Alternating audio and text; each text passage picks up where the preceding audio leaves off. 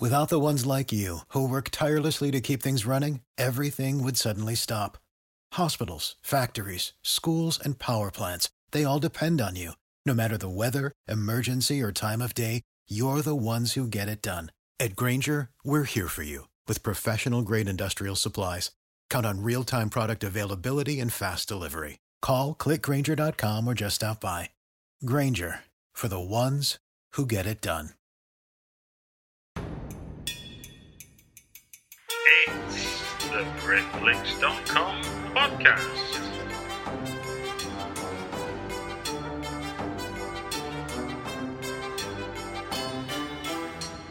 It's the BritFlicks.com podcast. Welcome to another Britflicks.com podcast.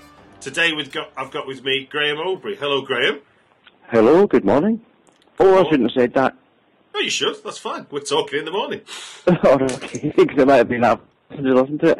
Um, Yeah, no, no, no. It's good, fine because I mean, obviously, it's it's the fun of podcasts anyway because people will download them and listen to them at any time they want. So um, that's all part of the fun. Um, so we're we're talking today about a new documentary that you're featured in called Battle Mountain. Yeah. absolutely, documentary film. I think it's about an hour and a half. Yeah, and, and, and a little bit more. Um, and uh, I guess we should point out, really, for those listeners that are not au fait with you, because I mean, I mean, from my point of view, um, I'm, I'm, I mean, I'm not that much younger than you. I'm 44, um, but I only came to cycling in 2005 as a as a thing to do. I mean, I did as a kid, like, but you know, as a thing to do for commuting and stuff. Um, and not long after that was the film The Flying Scotsman with Jonny Lee Miller, which was the, the story of himself. Um, which which really opened my eyes because I had no idea. I mean, I obviously knew about the world record, but I didn't know about the other elements about about yourself. Um, absolutely, that was. Um, that's the nature of life story. You, you, you, well, you try your best to keep the what's out of it, and it's just a film about bikes or something, but um, it's just too juicy for filmmakers to keep out. But that, I mean, the, but I guess the context for this is that you, you know, you, you bef- before doing this challenge, you are a person that's that's held world records for cycling. Absolutely, and from from a, British perspective, the world hour record that, that Bradley Wiggins broke um, last year, and he did that for a reason. He wasn't interested in other world records. He was interested in that particular world record, but it's the one that stands out as above and beyond all the rest of them added together. Mean, before before we get into the before we get into the documentary, I'm I'm, I'm fascinated because I remember reading there was a book called One More Kilometre to the Showers, which was about a kid growing up in Birmingham with a kind of cycling cycling uh, family, and in it he does like a potted history of of um, cycling administration, which uh, which obviously uh, you came into contact with with uh, with all your various bike designs during the time during the nineties, I guess. Um, but but um, it seemed that the British love a um, love a race against a clock. But back in back in those back in the fifties and sixties, the idea of racing each other was considered vulgar and very European. So what what is it about the purity of racing a clock? Well, if you go back to the history of British cycling, it was actually the, the actual main government of the country that actually banned it. Uh, it was actually against the law to, to have mass start racing. And the, the, time trial, the, the rider getting off at minute intervals timed, wasn't actually a race. It was an effect a bunch of riders timing themselves with the help of somebody at the side of the road time, timing them also. So there wasn't a race taking place. This is the way round of bike racing being banned in British roads, whereas the Continentals loved mass start racing. So it was a, almost a survival strategy for the sport, and that became the, the whole. It's, a very, very British affair. So when Chris Boardman and I and the whole tete-a-tete with the hour record in, in, in World Pursuit Championships, uh, which I won twice, not being egotistical, but um, as you see, a potted history. Um, that was driven in the back of time trial, which is a very much rasp and gasp. Um, how much can you gasp um, for a set distance, and how fast can you do it in? Whereas the continentals to, sorry, the continentals were very much into mass start racing, and a time trial would only take place really as part of a of a bigger um, stage race event. Mm. As, as we see when we when we the, the big coverage you've been getting out of Tour de France. Well, that, that, absolutely, that, that's an example of it, and that was the continental thing. So they one, it wasn't their culture. Secondly, um, they didn't come become that practiced at it. We became very, very adept at aerodynamics, um, everything to do with the time trial, because that was the, the mainstay of the British sport. Mm. So, like, so, so let's give. So, the, the film Battle Mountain. Do you want to give a brief sort of? Can you give a brief synopsis as to what what what it is about before we go into more well, detail? What, what it's about is this um, this this guy who's forty something. It's a wee bit like the wrestler. Um, I'm, I'm still kind of fit and stuff like that. So what do I do, and and, and I, I was sick and tired of the regulations, and and to be honest, I was actually very fit. Um, uh, the late British champion Jason McIntyre was was racing in, right in my, next door to me when I was 42, Mm. um, and I'd always kept 'cause I, I refused to own a car, and I love riding around the countryside. So I made a right good punt of it, and, and we won a couple of races each when we raced together. Right. And I thought, oh my goodness! And I almost broke my own Scottish record, which I'd set in 1993, the height of of the of the whole of my heyday, you could say. Mm. So I was going pretty good at 42, which we now know is actually quite young. Uh, so I thought, well, here, what am I going to do with this fitness? I'm not going to be back into that whole maelstrom of rules and regulations. So I actually come up with the idea of going to human power vehicle racing, which is there's no rules. Mm. And, and, and basically, you're, you turn yourself into a human power to pedal out of a bike that you make or people help you make. Um, with no rules, how fast can a human being go on a human propelled vehicle, basically? So it incorporated all the elements of bike design, bike building, and, and the physicality of it. But also for the point of view that, as you were saying, you came to cycling when you were 2000, 2005 or something like that. Yeah, yeah, yeah, yeah, yeah. There's a whole pile of people like that, and it's not just people like yourselves; it's young people. I, I have been I've been very blessed to be asked to go and speak to schools and young people, and they look up the the, the, the parts of the Flying Scotsman story, and, and oh, you don't have like create a washing machine in, in your kitchen and stuff like that. And kids love that, Mm. but they weren't even born. so I thought, I- well, I'm not going to be this fit- forever, and, and like now's the moment. And if we could do something that actually inspires people to not wait for corporations or, or wait for some opportunity to come along, uh, demonstrate proactive go-getterness, and, and also the fact that you can fail at something. And it's okay, or, or you could do mediocre, or you could do great, but you're not going to get anything by doing nothing. So I thought, um, this this has got to be a bike that um, I'm not going rushing about the place getting the best possible bike on the planet. I'm going to recycle stuff and I'm going to build it in my kitchen and and and it's like um, just with the bloke that's. Well, I did imagine being kind of part of a team of some folk help me, but I end up being dust at two o'clock in the morning and, and thinking, oh, why did I start this? But but really, what my remit was to demonstrate you'd go and do something if, if you have a vision or something to, to young people in their lifetime, not looking back last century. Well, I mean, it's, it's interesting you mentioned the washing machine thing because you jo- you joke in the documentary about sort of being being known for the uh, for the bike made of washing machine parts, which is Old Faithful, the bike which you, you did break the uh, the the world record on. Um, but then but then as part of what you what is now what got christened by Chris Hoy the uh, Beastie as the uh, vehicle that you use in the Bat- Battle Mountain Challenge becomes then the beacons of its design becomes pots pots and pans and roller skates from a charity shop. Well, absolutely, it's part of remit b- because part of the reasons I don't own the cars because of environmental reasons. My one not owning the car won't make any difference, but if I give an example, not not of sacrifice, but not owning a car and, and, and just riding about the place, A, it's healthier, and two, you don't need as much um, government tokens as money to actually finance a car. So you, I can ride about the countryside on a Tuesday afternoon because I don't need to rush about getting tokens to get the car to get to work to pay for the tokens. so, um, but I demonstrate um, a, a better way of, of life for people. And while I'm not on the car, um, if, that, that's an example, that that that helps a process of of people thinking you don't have to just be the rat the rat race of, of, of doing what everybody else does, which is good for the environment. Okay, okay, I never thought about that. So there's, there's, an, there's an element of sort of self sustainability, as it were. Well, I wanted that from the start. Um, Recycle as much as you can uh, to, to show that you don't need to just throw something away. and You don't need to wait for some corporate um, entity to provide you with some thing that, that you envision having. Um, if you've got a vision and creativity, go and just do it yourself without um, asking for permission or, or, or anything else. I wanted that whole element of it.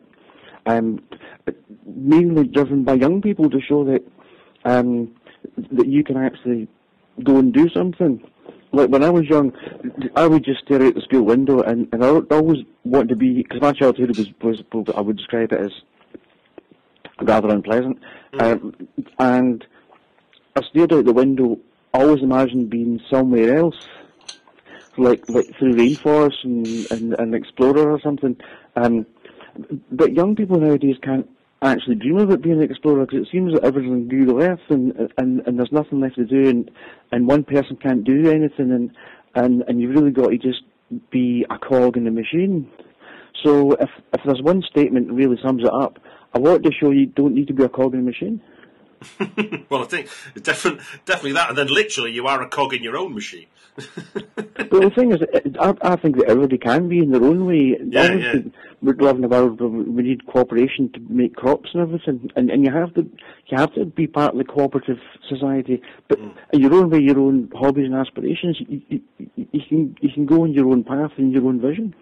Where, where did where did this the, the sort of love of, of, of engineering begin? You know, because I mean, how do you realise that this this this sort of instinct for this machine that you love riding that you think you can work with it and improve it and begin to understand it? Because you're you're you know, for, with with the washing machine element being a sort of an iconic thing people talk about, but you you're kind of resolutely sort of low tech, aren't you? In your approach, you're very much a kind of thumb up to look. It's it's it's instinct.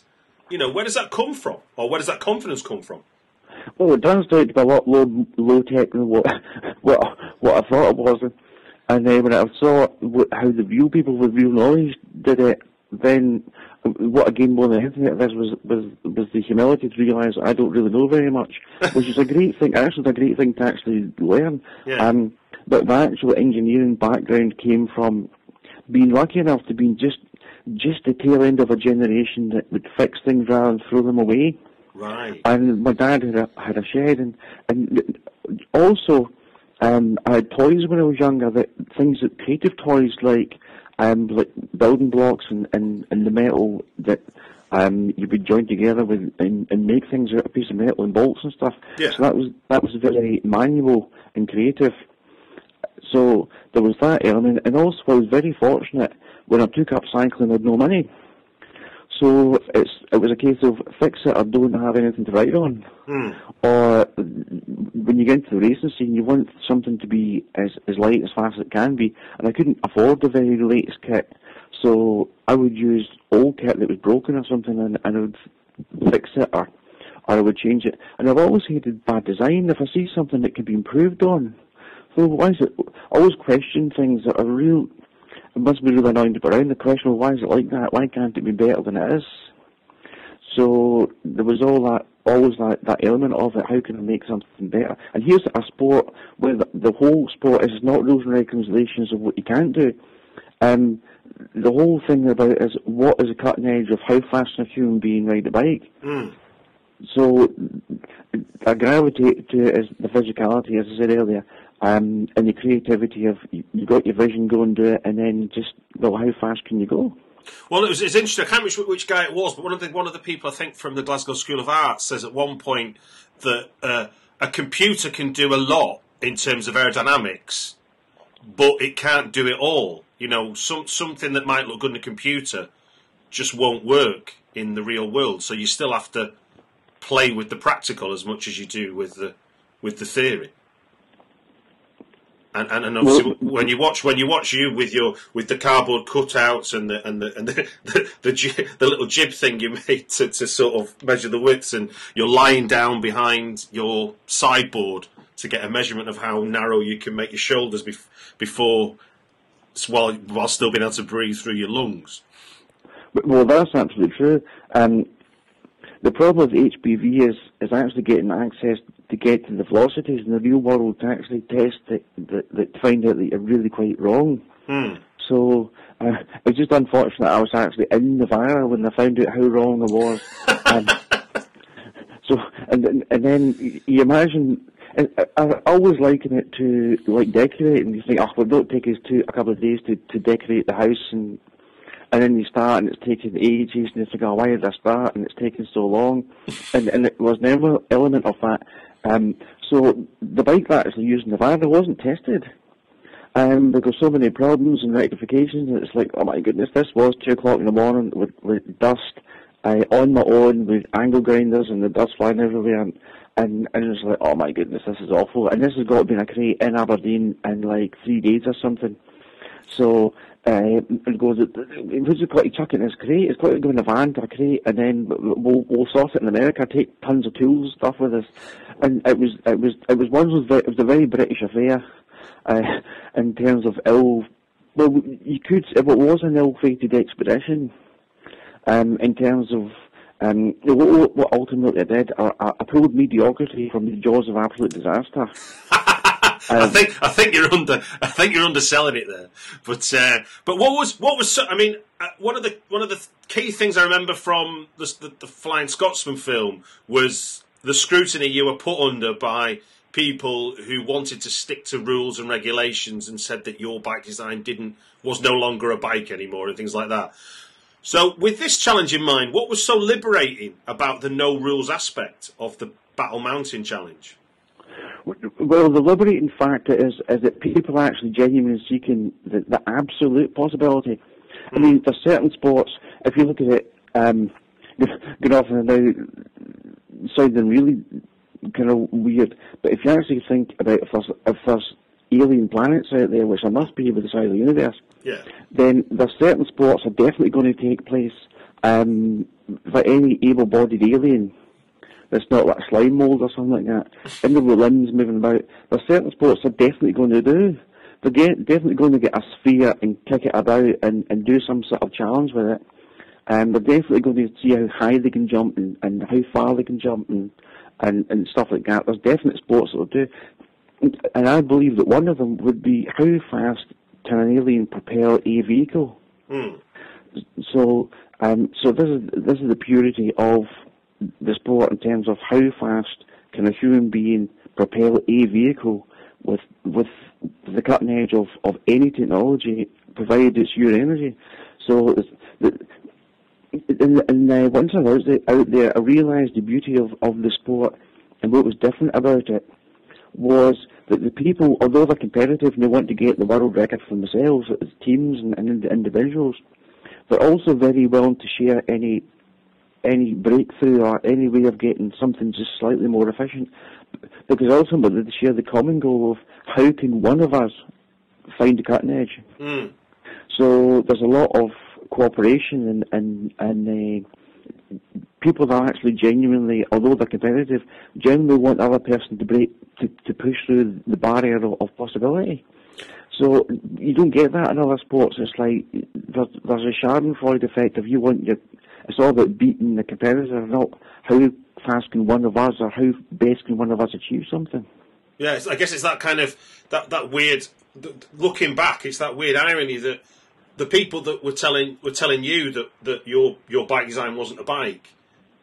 A lot of those elements are now integral to what is modern racing bike design and certainly time trial stuff, isn't it? The the ideas that you were coming up with, which you were doing, you were coming up with it with the view of this is how to make bike cycling faster, not this is how I get get make, make money or anything like that, or I win. Well, that's true, but a lot of the designs are actually have been actually they've made specifically rules for for what I did. Like, like won't actually wash past people. Look at the the, the wash machine bike and generally see it from the side and and and, and the tuck position. Um, a lot of ways hides.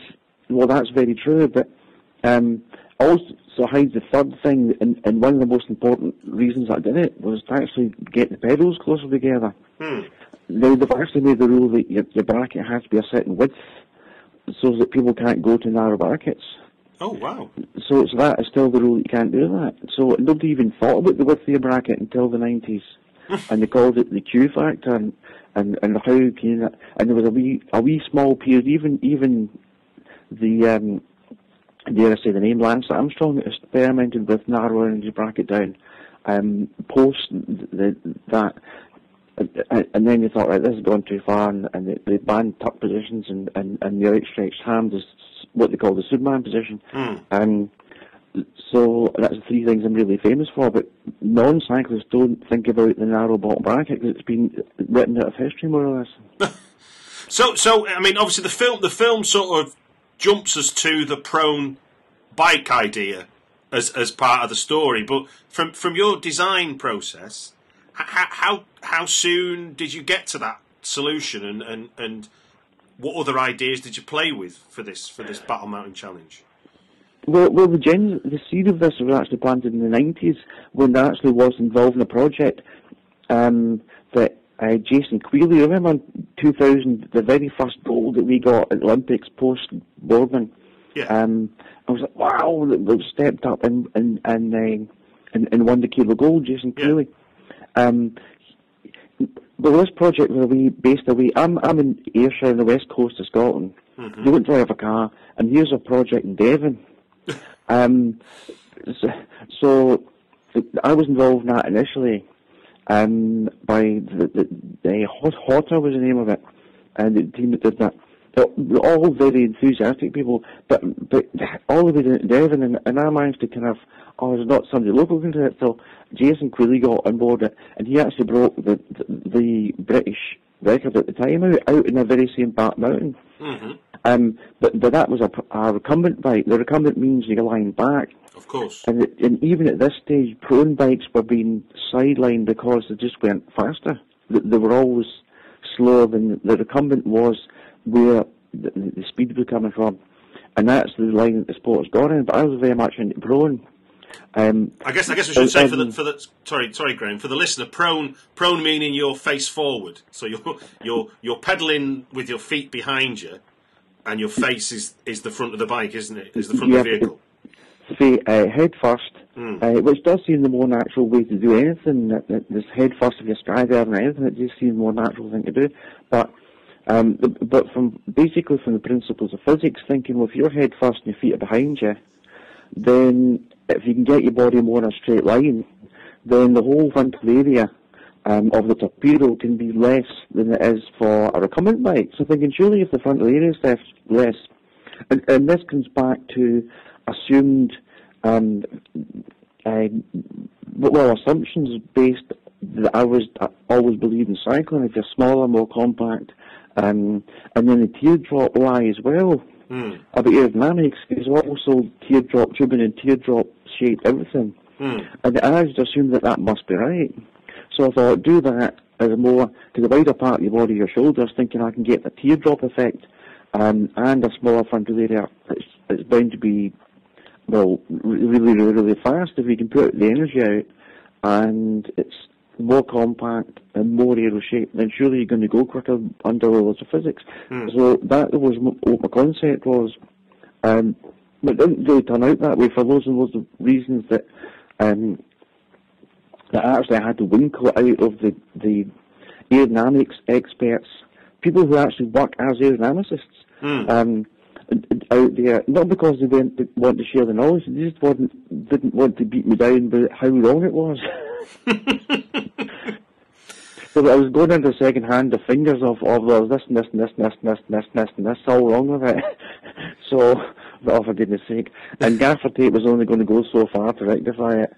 Um, and, and ultimately it came down to, right, the tiger's got to come back, I've got to bust a gut at the edge of, of, of, of not hitting the cactus uh, and not dying of asphyxiation to get a world record um, to walk away with some sort of aura and, and, and fulfillment of, of, of the team and sponsors and everything. That's kind of what it can do. Same old, same old, come down to like, you know, you've got to bust a gut on it. If you don't already subscribe to Britflicks, just sign up for free at iTunes and you'll get the next episode right after we launch it. or follow at Britflicks on Twitter for links to the podcast to stream from the website directly. Thank you. Well, I mean, lis- listening to you talk to the camera in, in the documentary when you sort of when you sort of sort of looking forward to the to the challenge, and this is where you where you're still sort of sort of still cutting up pans, I guess. And you're talking about trying to ride a bike, trying to ride a vehicle that's propelled by you 80 plus mile an hour, 100 mile an hour, and you, the phrase you use is, you know, you've got to aim for the stars if you're gonna, you know, and you might hit the moon. But but the idea that that thrilled you, as opposed to it would terrify the vast majority of people was, was was a kind of an interesting aspect for me. Watch listening to you talk. You know, there was no fear in what you were saying. It was more about the the record to break, not the danger to you. Actually, there's not actually as much danger as you think there is. Go on. it sounds really, really, really, really, really, a really wild, extreme sport, but actually, there's been no fatalities. Mm. Um, but all the people that's doing it, you the world record has now been pushed up to 86 miles an hour. Wow. Now, you think that's not that far away from 100 miles an hour? No, it's not. so keeping up there, I mean, um, the the record that, that I broke, which was a bloke built a thing in his garage, and on the same kind of principles I did, and went and busted gut. Yeah. And I, I did built a, a thing in my kitchen on the same principles of the 80s of teardrop and thinking that I know what I'm doing, Mm. um, and broke that bloke's record. So from that level, it was a fair and square contest, although it was 30 years later, ultimately, if you, if you measure it away. But, but the world record at that time was, when he broke that record, that was the all-time world record, was 54 mile an hour. Gee whiz.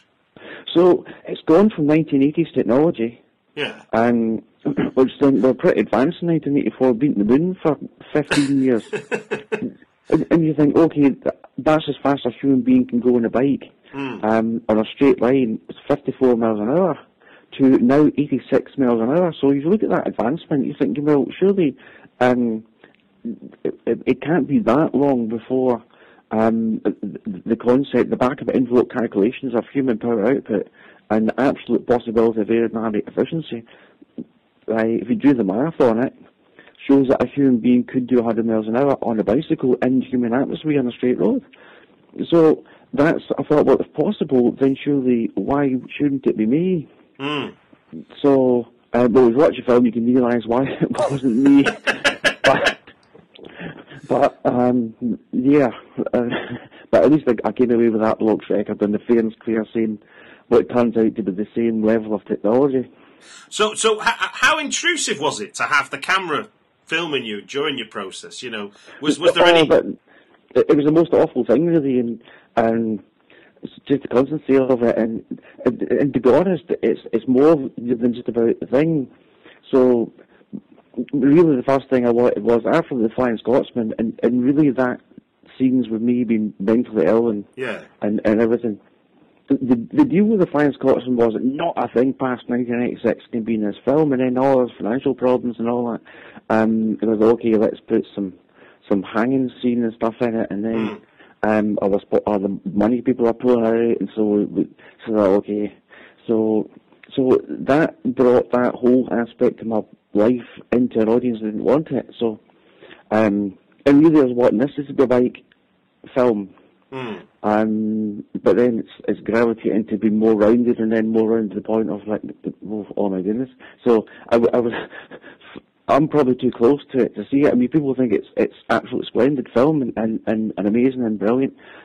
Um, but I'm the person that's in the goldfish bowl, if you if you like. I don't see the water, and I'm too close to it. Are you talking So- about? You talking about the, the, the Flying Scotsman film? Well, I'm talking about this film. Oh, this about a mountain. um, sorry, yeah. in, in terms of um, there's a whole lot of content. Very, very. I was very, very, very honest, thinking, oh, I'll cut that out in the edit. but ultimately, it was edited, and, and really put much any input in it, and it's it's turned out, f- from your point of view, everybody else but me thinks, oh, that's a brilliant film because I've been so dreadfully honest in it, and that I thought I'll cut that out and edit it, but actually, it's my I'm laid bare before the audience.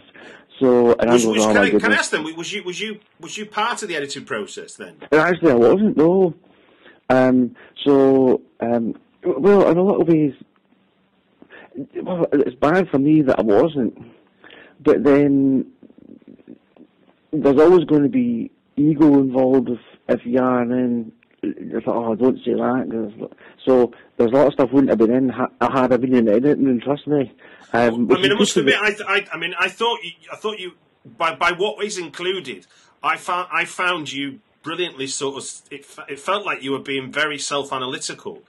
Oh, I, I, I, I was, and, and the nature of filmmaking is, um, somebody films you over and over, just everything, and, and then you honest, just say everything because you can't go back. Hmm. And once you're in the editing room, and go right, let's get everything in the can, and we'll cut it out later and work it out and that. And so, so you just be honest about everything, thinking, well, I can cut it out later. Um, and, and then there's all that honesty, um, which actually, you know what? Um, a lot of people could benefit from that, um, that struggle in life or whatever.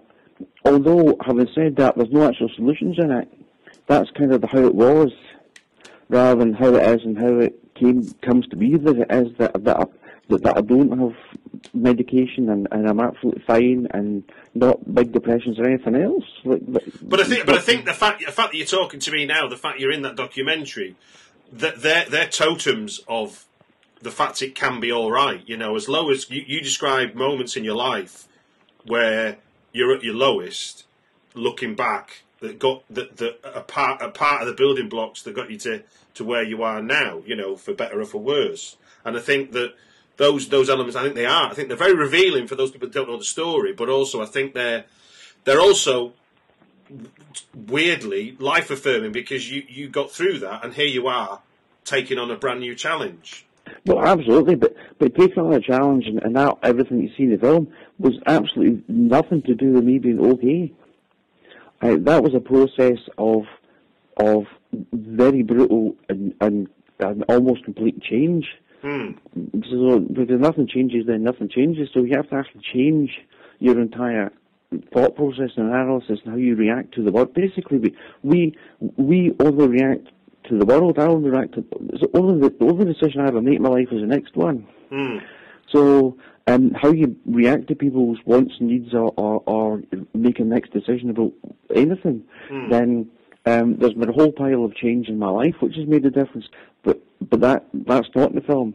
But really, it's the film of this guy going to, to America and this bike that is hobbled together and a whole lot of issues with it, um, and, and a pile of adversity.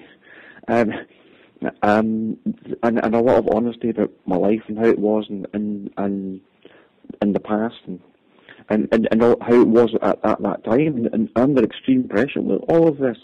So, but as I say, I'm so close to it that um, I can't see its merits, and people have said, "Oh, that's a, absolutely." I apparently there's been great reviews for it and. So No, I'm sure. I'm sure. I mean, that was my my sense. I mean, I've watched it a couple of times now, and um, yeah, no, I, I think I think it's. It, it, uh, I mean, obviously, you're you're too close to it, it, to to, to begin. It, but as context, it's it's it's really important because when we when we watch you in the throes of this current challenge, the sort of intensity and those kind of moments of isolation as well that, that you're seeing in make sense knowing where you've come from. Do you know what I mean? Does that make sense?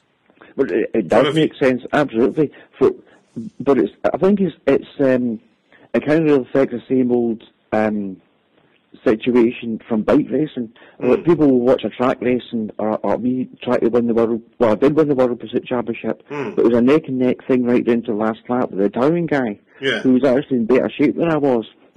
Um, and, but I beat him because I was the guy that needed to win it. So, uh, but it was right down to the wire, and, and people, oh, said that was one, that was a bit, one, some have said that's the best pursuit match I've watched in my whole life. But for me, it was the worst one ever. um, so it's kind of like one of those situations where it's a great film um, from the outside point of view, but from our point of view, it's really, you know, what, oh, geez, for goodness sake, up close and, and, and, and, and that, that revealing my soul in a lot of ways. So, um, and, and honest about my history, which will help a lot of people. You you you you um, you, you you love you love a metaphor.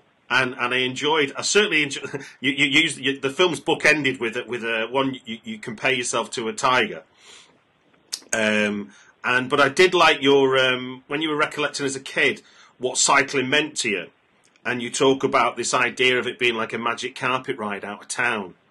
Um, which you know, like I say, I'm, I'm someone that came to cycling as an adult quite late, and um, I did a few bike rides myself where I cycled from London up to Manchester uh, on my own, and and it is there's something really I don't know I don't I can't I can't describe it, but that was the best of the idea of magic carpet ride is quite is quite apt. You know, you can just lose yourself and be free on on a on a bicycle. It's really sim- that simple, I think, sometimes. Well, I think it is, but I think a lot of people do they do bike racing or bike riding, and, and, and oh, I just love it, but you can't quite put your finger on it. but, but actually, I can put my finger on it because that's the moment where you're in the moment. Like when you're actually riding the bike, you both hands on the handlebars. You're not, or I better email this person back or something, and you're thinking of the next road and stuff like that. A lot of people who spend the whole time, their entire lives, thinking about tomorrow or what's going to happen with the business or the job or, or anything, that's the only moment they're actually forced to be in the moment. Mm. Um, and that's the only place you've actually like right lives. And, and actually being in the moment is part of my new life that actually makes me so much better than than, than, than I was. I mean, I mean, live, living in that moment um, when when when when you watch that when I was watching those test runs of you on the on the on the old airstrip in the rain, and and the the, the, the, the test vehicle you've got, you know, you keep keeling over on um, on your side, and it kind of break. I think it breaks the shell, if I remember rightly. Um, how how in those moments did you manage to sort of keep sight of the opportunity and the potential for success when it must have been a hell of a fug that, that fell over you and, and, and the rest of the people you're working with, you know, that, that maybe this isn't possible? Well, I think a lot of it was was actually at that point you got to draw on the past, hmm. where everything seems that oh, it's, it's it's terrible and you're not going to do anything. It's going to be disaster or, or you're not going to achieve your goal. Was um, I've got a policy of have another cup of tea and carry on regardless. Which perhaps is very British, but um, and ultimately you're going to achieve a goal or not. But, but ultimately, what message it's sent to these very young people, back to the young people, would message say, "Oh, it's too hard. I can't do it. I'm giving up." Hmm. So, um, success or not, he goes, "Well, you just you got the vision, you carry on with it." So you think this all of it is about giving a good message to people who are young haven't had the benefit of my adversity in the past. So, so that if it wasn't for that adversity in the past, I wouldn't have been strong enough to carry on. So you think, well, we've got to be thankful for your adversity because it's a great opportunity to make you stronger than you are. Yeah, I mean, I suppose there's there's, there's an old there's there's a, there's a I can't remember the exact words of the phrase, but it's sort of like if you if you're not uncomfortable going into something, then you'll never grow, as it were. But that's absolutely correct. So that's why I see it, and that's why you don't realise the value of your past until you're faced with something where you need the strength and, vision for the past, to be where it's, that's ultimately was, was the solution. So, so I mean, the other thing I noticed, and this again, this this probably fits in with your, your sort of where you started the conversation about sort of wanting to be a bit more um, aware of sustainability, but also providing a kind of um, example for younger people, is that you know the bikes that you're the, the bicycles you ride on when you're training. You're, you're not you're not you're not taking advantage of the, the, the you know the most advanced kit there is in the world. I mean, when you're on your turbo trainer in your in your front room, you're just on some like an ordinary hybrid with a with a rack on the back, and when you're out in the sunshine in, down down by the Mediterranean, you're you're out on a mountain bike just lugging around the the roads and stuff. I mean, it is. It seems to me that you know, for you, it is just being on a bike. It isn't about the the space race that goes on with bicycles and stuff that we see in the kind of consumer end of it. Well, um, I don't know if I'm the only person on the planet that does this, but I differentiate two very different types of bike. Right. Uh, and two different very types of effort. Because the effort that, to win bike races like in the 90s when I was, or, or even the 2000s when I was racing Jason, it was all about how fast can I go for a given effort. Hmm. So that's all about efficiency, speed, um, streamline, um, and actually how much physical effort can I actually put out without dying or train myself to that. So, but that's the actual training aspect of it is that's all about what's how, how much effort can I get in for the least amount of mileage? Mm. In other words, I want some big clunker that I can get the most amount of effort without having to stop at uh, traffic lights or, or, or slow down for corners because it's a big clunker. So it's all about um, how can I get a gas burn with the least amount of distance having to be travelled. So, and that's why it's, it's a speed machine or it's a machine that's made um, for me to really work really hard to Yeah. along. So uh, there, there, there's very little in between in my life. So, um, and also I like functionality. Most of my bikes, because I don't own a car, bikes that I ride on, I on are the very same bikes that if I need to be from where I am to 10 miles away to visit a friend or a social function and there's a blizzard on and it's dark, I've got to get there. so it's it's got to be you have to be functional minded if you don't own a car. It's it's not an easy gig. When I find somebody, oh, I'll get up the car. This is great. I can got out of place, but then they got some them, they think, oh, hold on, this is a challenge, and that's why my bikes are, are seem all very functional because they have to be. Mm. No, that makes makes perfect sense. Uh, one, one, one of the uh, d- during the um, the sort of build up to to going to America, you, you, you face challenges which are beyond the bike. Um, and I'm thinking, you know, for, for for for all of the revealing that you tell us about where you've come from and the difficulties you've overcome, you're then actually faced with an an extreme challenge that where you you have to have an operation. Um, you show Yeah, us you show, absolutely. you show us the staples that are holding the the, the, the, the wound together, uh, and then and then if that's not bad enough, you then get an abscess as well. So I mean, I, I couldn't quite get it from the film, but in sort of timeline terms, how far away were you from going to Battle Mountain, and, and how long did that take out of your? Well, the whole thing took about six weeks out of it, from Gee about three months. Well, that was April, end of April, so start of May I was starting recovery. May, June, July, August, and then September to America. So um, there was a lot of recovery from the first operation, which was three days of, of surgery, um, as it turned out, Yeah. and um, and then try to recover from that, and then it becomes infected later.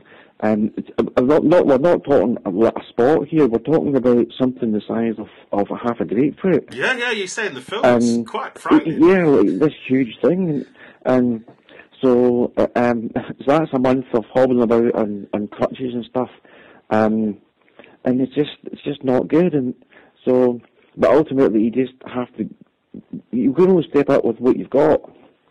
So um, it, it was it, there's a whole lot of of adversity. I mean, from a filmmaking point of view, you- couldn't have made a better script in terms of No, of no, I was gonna say- adversity. If I'd, if I'd made it up, you'd have people have gone, "Oh, you've gone too far now. You've gone too It- far." You've made that up. Um, it- the Rocky story, the, the last ride, the last day, the guy breaks the record and, and uh, steps up and is all stressed out, not stressed out, but thinking, right, uh, this is this is Tiger moment. I've I've got to, I've got to have this hell of high water. um, and there's like, um, it's, it's a week long event, you see, and it was absolutely dially bad to start with, and get slightly better, slightly better, and then flop over the line with a world record and, on the last day, and and and you're thinking that's got to be scripted, surely, but no, there it was. But I think, but I think it's an, but, but that that element of the story of you having the, the, the sort of uh, operation and then the abscesses is an amazing example of where because you talk a lot about not wanting to be a quitter, um, and that being a very important part. To, you know, sort of justifying yourself really as a as a as a as as a human being. It seems to be what you're saying. I mean, there must have come a time. I mean, in that in, the darkest days of that of of being physically held up. You know, forget the because obviously all the challenge we see on the film the challenges of putting the bike together and the the trial and error, the research. You know, the, the the two o'clock in the morning, sanding down the fiberglass and stuff. But this is this is a problem which is kind of you know you know the phrase the black swan. This is the thing that nobody saw coming. Well, absolutely. Another thing is I'm stood up on my own at like two in the morning and, and with my, my leg bandaged up and stuff, like, uh, trying to balance and, and, and, and actually, um, it's not, sanding down and fiberglass is not what it was. Uh, the, the filth and gunge of this, Mm. um, and, and the stench of it, and it's just unbelievable um, misery. And, and you put rubber gloves on, and, and, and the materials, the the the, um, the resins that you have to use is it's actually your gloves start to fall apart and it's all under your fingernails. And think about chewing melted chewing gum times ten. And and it's just, and I don't know if I was a rat in the last life, but anything stuck around my fingers like that, you can't get it off, even with washing up liquid or anything. It just, it's it's it's it's worse than chewing gum, and it just and it's awful, and and and and then the tiredness, and then you have to train to some degree, and then the whole pressures, and oh my goodness, it, it, it pushes the edge of your ability to carry on, uh, to put it that way. Uh, you, you, you, you, you encapsulate the, um, the, the the sort of effort and mentality needed to do these kind of feats as sort of. Oh, sorry. Success and failure you describe as being sort of failing to access that extra one percent, and you and you, you, you sort of again using using your um, you- say that that adrenaline that gets your kid out of a burning building is the way you describe it, and that's and for me that's a fascinating analogy that that um, that almost like you you you you you, descri- you then go on to say that the crisis of failure is what enables you to summon up the strength to do better. So you kind of have to push yourself into a bad place to get the best out of yourself. Is that is that am I understanding that right? Well, absolutely, and- and it's good that we're speaking now because there's been a passage of time to see more perspective. Um, but really, I'm more liking the whole thing to a war, where there's setbacks and everything, and and, take, like the first World War, trench warfare. That's kind of how long the whole thing took, um, and it was like going on and on, and, and, and setback and all, and and uh, it was like on the back foot all the time and and the length of it, and and just carry on. And, and once you're in it, you can't get out. I mean, in 1916, halfway through the First World War, they're thinking, "Oh, this is awful. How can you get out of this?" But you can't. You've got to carry on to the end. So a lot because the project was going to end in 2012, and then a whole lot of problems with the shell and everything else. And right, okay, it's now 2013, and now so and then you get on with the film, and now the film's out. So.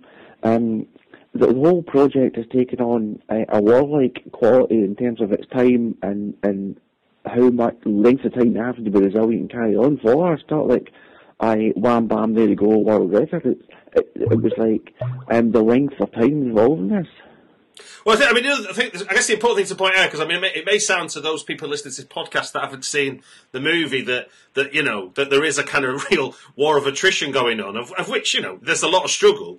But I think one of the main things, the other the other thing that comes out of the film is your your un, undying sense of humour. I think is is an important part of of how you get through this as well. I mean, it may be it may be rooted in a kind of gallows humour of like you know it would be much easier just to not do this, but you know I'm gonna do. But my fa- my favourite, I think, it was like you, you actually it was a pointed gag actually where you talked about your sandwich having selfish paste on, where you up the ante of marmite and mustard so that nobody wants a sandwich off you. Well, absolutely. It's like selfish paste and it's got marmite and mustard in it. But you can have a sandwich if you want, like that. So, Do, do you Um, see that though? That, that that that your sense of humour comes across in the film as much as any, as much as, like you say. I mean, you do lay yourself bare with with your honesty, but also I think what you reveal about yourself is a man with a sense of humour as well. But I think it's a very British thing as well. I mean, um, people from, that not British will joke about some adversity or, or something as, as, as a way. Well, I read a newspaper article, I thought that's right enough, um, about how we, even in times of war and stuff, we have a joke and, about the situation and the blitz and stuff like that. Um, because humour takes away a lot of the elements of really, you should be really, really, really down about it. Um, so humour has its place, and I think in a lot of ways of that, that are well, kind of have a laugh. And if you look at Blackadder and the First World War scenes and it's like, you know, it's, it's a joke and stuff that that, makes light of a of a terrible situation. So I think.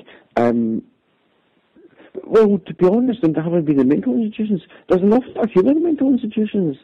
And they're right laughing and smoke room and folk joking while you're trying to kill myself, this and that, and having a laugh and stuff. And you're thinking, that's just total, that's, that's, that's, that's off the, off the rails, that's unacceptable, but that's, people get better than there. Well, yeah, I Um, guess if you've got to face up to it, then that's the best way to sort of get get over it. To deny it is to is to suppress it, isn't it? Oh, that's exactly it. Or you can say something really depressing and, and, and realistic about something, or you can make a joke. Um, I think I'd rather just make a joke about it because people know the, the situation, you're a pressure and stuff like that. Um, so that well, certainly that's that's that's been my response. Um, you just try and don't do it in an inappropriate manner. People don't understand that humour. How, how did it How did it feel to have your kids on board for this one, for this challenge? Well, that, that was great having Jamie out in America. Mm. Um, because really, at the bottom line, it was all hands on board. I mean, e- even Gary, that was actually just to do a job, independent, actually to watch us, actually got involved in our, our project. Mm. And because it was like, we're so, oh my goodness, this is back against the wall time. And it was like to start and, and, and drive and the vehicle following and stuff like that. And, Mm. and it was like, um, yeah, it was like some foreign expedition that was like expeditionary force, that just undermanned and, and, and didn't everything else from any angle it can get. So that's kind of how it got down to. And and, and Jamie being there was, was was one body that needed there. So and and and also Jamie knew that I was so pressured, not just with the project, but as much equally pressured by the film in itself. Mm. Um, so and and and the quantity of kind of push to well to be rounded. I'm talking about your whole past that I really want behind me. Um, and so there's that. Talking about the pressure. Talking about like you know the whole suicide and thing in the past that was like 15 years ago. Yeah, yeah, yeah. Um, so that doesn't add to your well-being.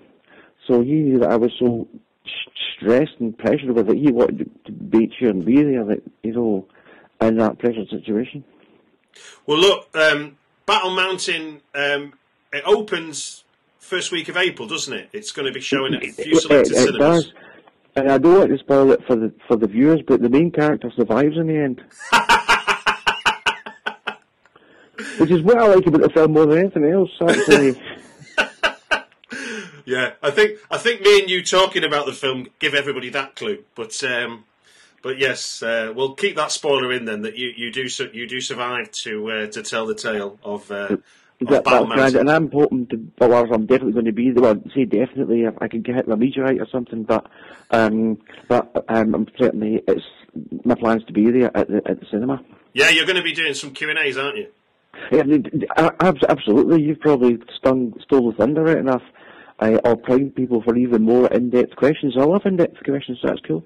Well, I'll, I'll be I, I'm I'm the, I'll be hosting the one at um, at Hackney Picture House.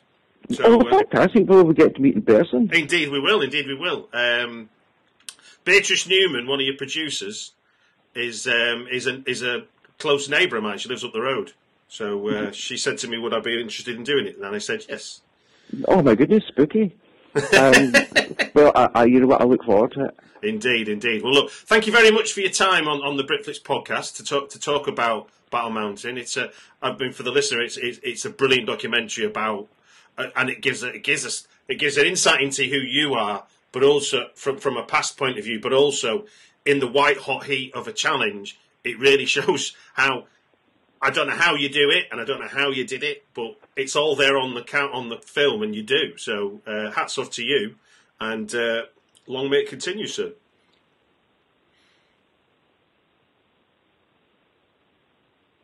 Hello,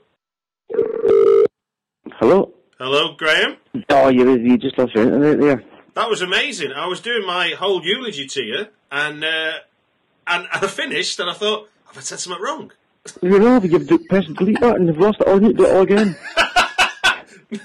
no, the thing's recorded. Um, I was just wrapping up then, and I was just saying, you know, that it was, uh, it was, um, it, it's an amazing thing to watch. Where you know, against all, it, it's sort of the film itself gives gives us gives us gives us some of who you are and how you've got here. But more than anything else, it shows you in the moment, in the white hot heat of a challenge, and how you you know you just don't give up.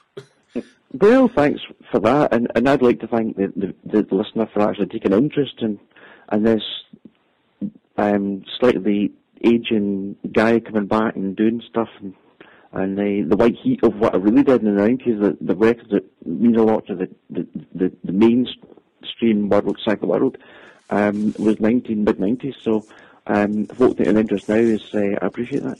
So are you are you like like uh, is it is it is more challenges on the horizon, or are you going to be uh, passing on the mantle and being the kind of coach on the side to help somebody else do this kind of thing next?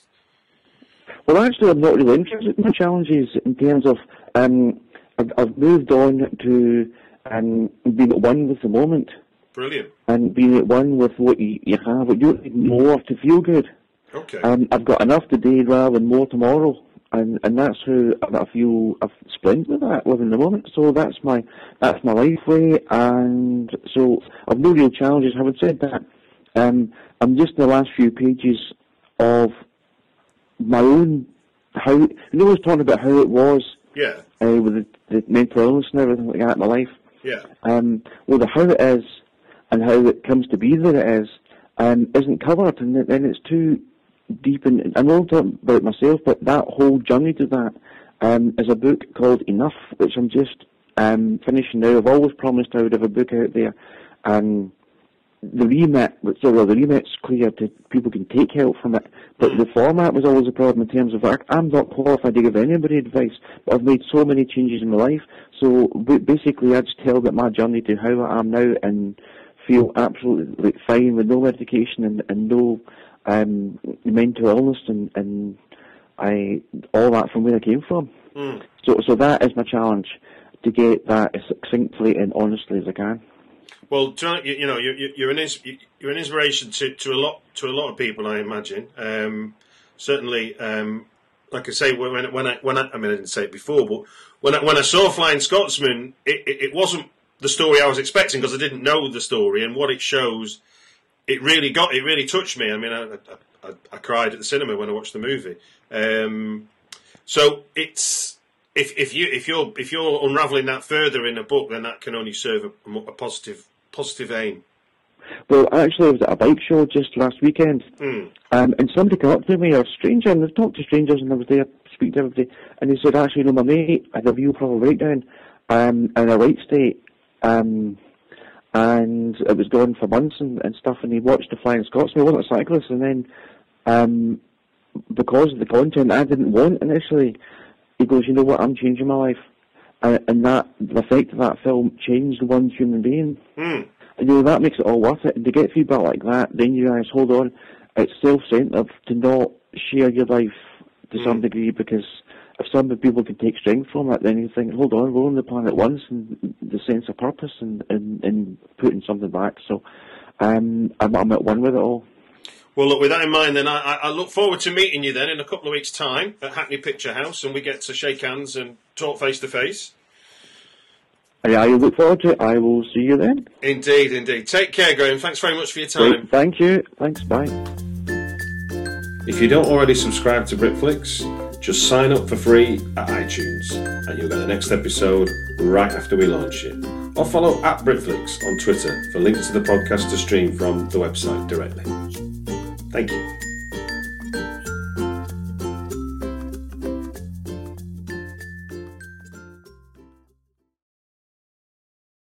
For the ones who work hard to ensure their crew can always go the extra mile, and the ones who get in early so everyone can go home on time, there's Grainger, offering professional grade supplies backed by product experts so you can quickly and easily find what you need.